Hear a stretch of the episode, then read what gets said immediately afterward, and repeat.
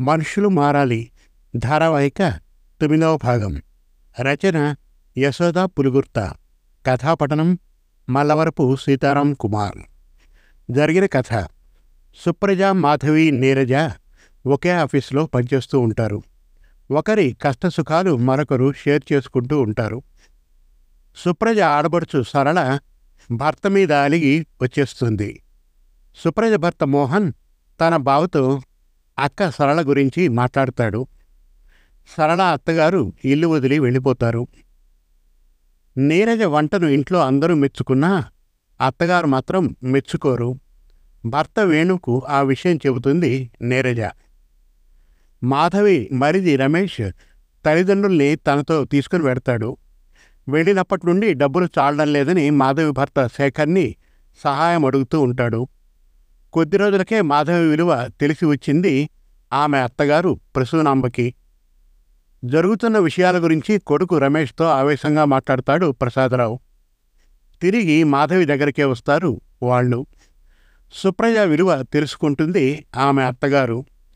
సరళ కూడా తన తప్పు తెలుసుకొని అత్తగారిని క్షమాపణ కోరుతుంది. ఇక మనుషులు మారాలి. ధారావాహిక తొమ్మిదవ భాగం వినండి. సుప్రయ సరళకు మంచి పట్టుచీర రాఘవ్కు ప్యాంట్ షర్ట్ అలాగే పిల్లలకు రాఘవ్ తల్లికి చీర కొని తెచ్చింది. సరళకు ఒట్టు పెట్టి తాంబూలం పట్టుచీర చేతిలో పెట్టి సరళకు రాఘవ్కు నమస్కరించింది. సుప్రజను ఆప్యాయంగా కౌగలించుకుంది సరళ. సుప్రజ నిన్ను చూసి చాలా నేర్చుకున్నాను. నాలో మార్పుకి పరోక్షంగా నీవే కారణం. ఉద్యోగస్తురాలువైనా ఏమాత్రం గర్వం లేకుండా ఎంతో ఓర్పుగా సంసారం చక్కదిద్దుకునే తీరు నన్ను ముగ్ధురాలిని చేసింది. నిన్ను ఎన్నో మాటలు అనేదాన్ని. ఏనాడు నన్ను పల్లెత్తు మాట అనేదాని కాదు. భర్తను వదిలేసి పిల్లలతో పుట్టింట్లో ఉన్నా ఎంతో గౌరవంగా చూసుకున్నావు.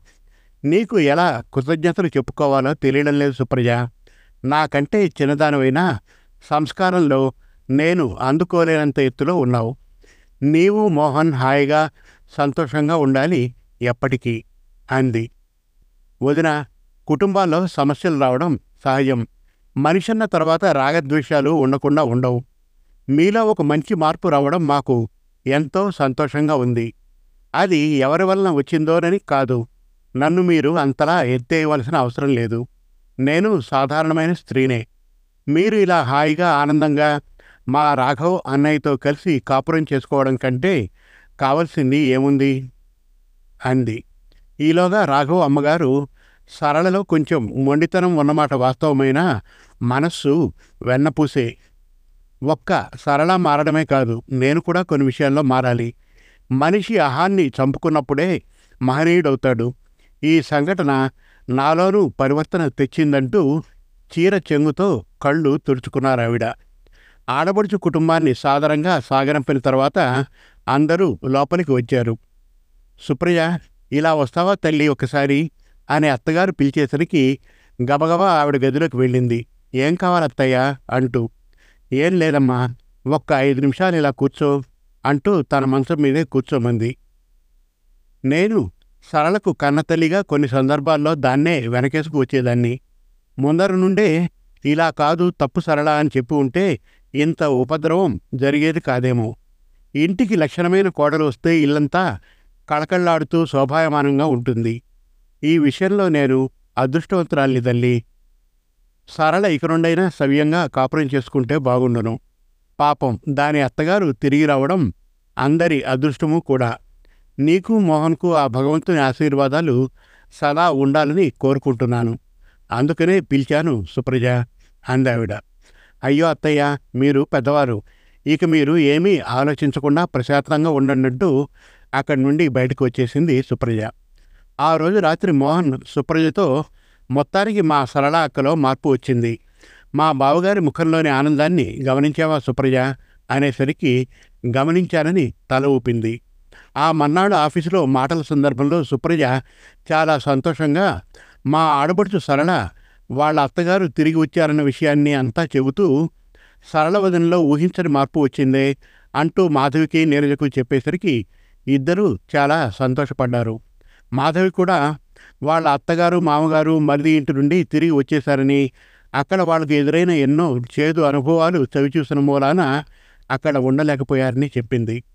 అత్తగారు మునుపట్ల లేరని తనతో ఎంతో ఆప్యాయంగా ఉంటూ పనుల్లో ఎంతో సహాయకారిగా ఉంటున్నారని చెప్పేసరికి సుప్రజ నీరజ ఆనందపడ్డారు. పోనీలేవే నీ కష్టాలు తీరాయి కదా. మరి పార్టీ ఇస్తావా లేదా? రేపు సెలవు తీసుకొని బయట రెస్టారెంట్లో లంచ్ అక్కడి నుండి సినిమాకు ఓకేనా? అని నీరజ అడిగేసరికి అందరూ ఒప్పుకున్నారు. నీరజ అత్తగారు మామగారు కాశీయాత్రకు వెళ్ళే సన్నాహాలు చేసుకుంటున్నారు. వాళ్ళు ఒక నెల రోజుల పాటు అక్కడ ఉండాలని అనుకుంటున్నారు.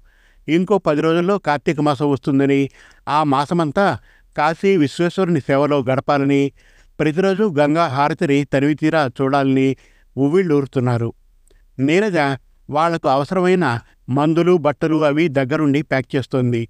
నీరజ అత్తగారు సరోజినికి బీపీ షుగర్ ఉన్నాయి. నీరజ ఎట్టి పరిస్థితుల్లోనూ మందులు వేసుకోవడం మర్చిపోవద్దని మరీ మరీ చెప్పింది. నీరజ వేణు స్టేషన్కి వచ్చి ఇద్దరికీ బోల్డని జాగ్రత్తలు చెప్తూ కాశీకి వెళ్ళే ట్రైన్ ఎక్కించారు. అమ్మయ్య ఎన్నేళ్ళ నుండో అనుకుంటున్నాను కాశీకి వెళ్ళి రావాలని. ఇప్పటికీ ఆ కాశీ విశ్వనాథుని దయ కలిగిందన్నమాట. అంటూ సరోజిని భర్తతో అంటూ ఆ కంపార్ట్మెంట్లో ఇంకా ఎవరు ఉన్నారో అనుకుంటూ అటు ఇటు చూసింది. తమ సీటుకు ఎదురుగా ఒక వయస్సు మళ్ళిన జంట కనపడ్డారు. మాటల సందర్భంలో వాళ్ళు హైదరాబాద్ నుండి కాశీ వెళ్తున్నామని చెప్పారు. పోనీలే మంచి కంపెనీ దొరికిందని ఆనందపడుతూ ఆవిడతో మాటలు కదిపింది సరోజిని. వాళ్ళు కూడా అక్కడ కార్తీక మాసం అయ్యేంత వరకు ఉంటామని చెప్పారు. వాళ్ళు కూడా శ్రీ శారదా పీఠమే అకామిడేషన్కి బుక్ చేసుకున్నామనేసరికి భలే సంతోషం వేసింది సరోజిని దంపతులకు. ఒకరికొకరు తోడుగా ఉంటామని ఆనందపడ్డారు. ఆవిడ పేరు శ్రీలక్ష్మి అని ఆయన పేరు నారాయణమూర్తి అని చెప్పారు.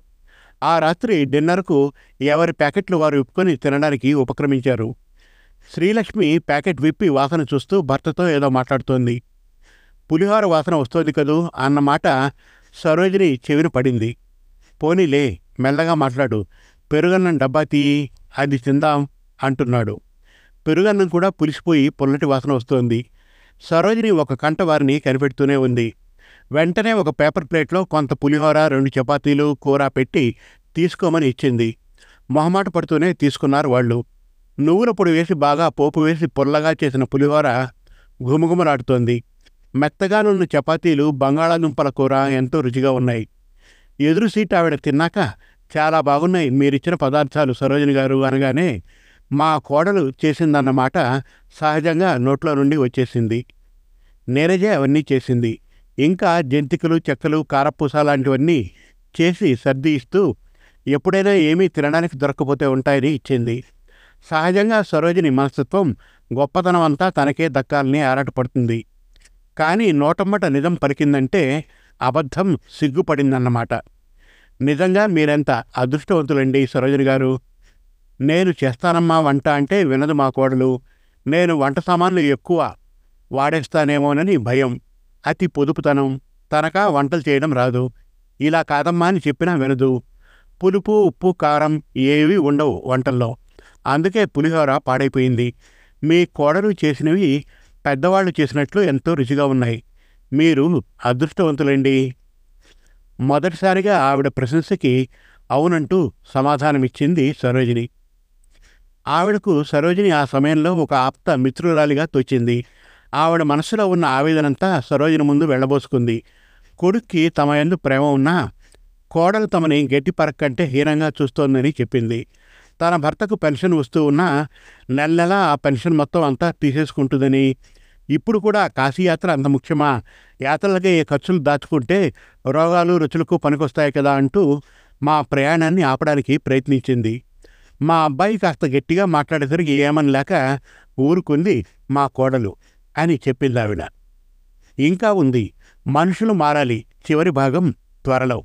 మరిన్ని చక్కటి కథల కోసం కవితల కోసం వెబ్ సిరీస్ కోసం మన తెలుగు కథలు డాట్ కామ్ విజిట్ చేయండి. Thank you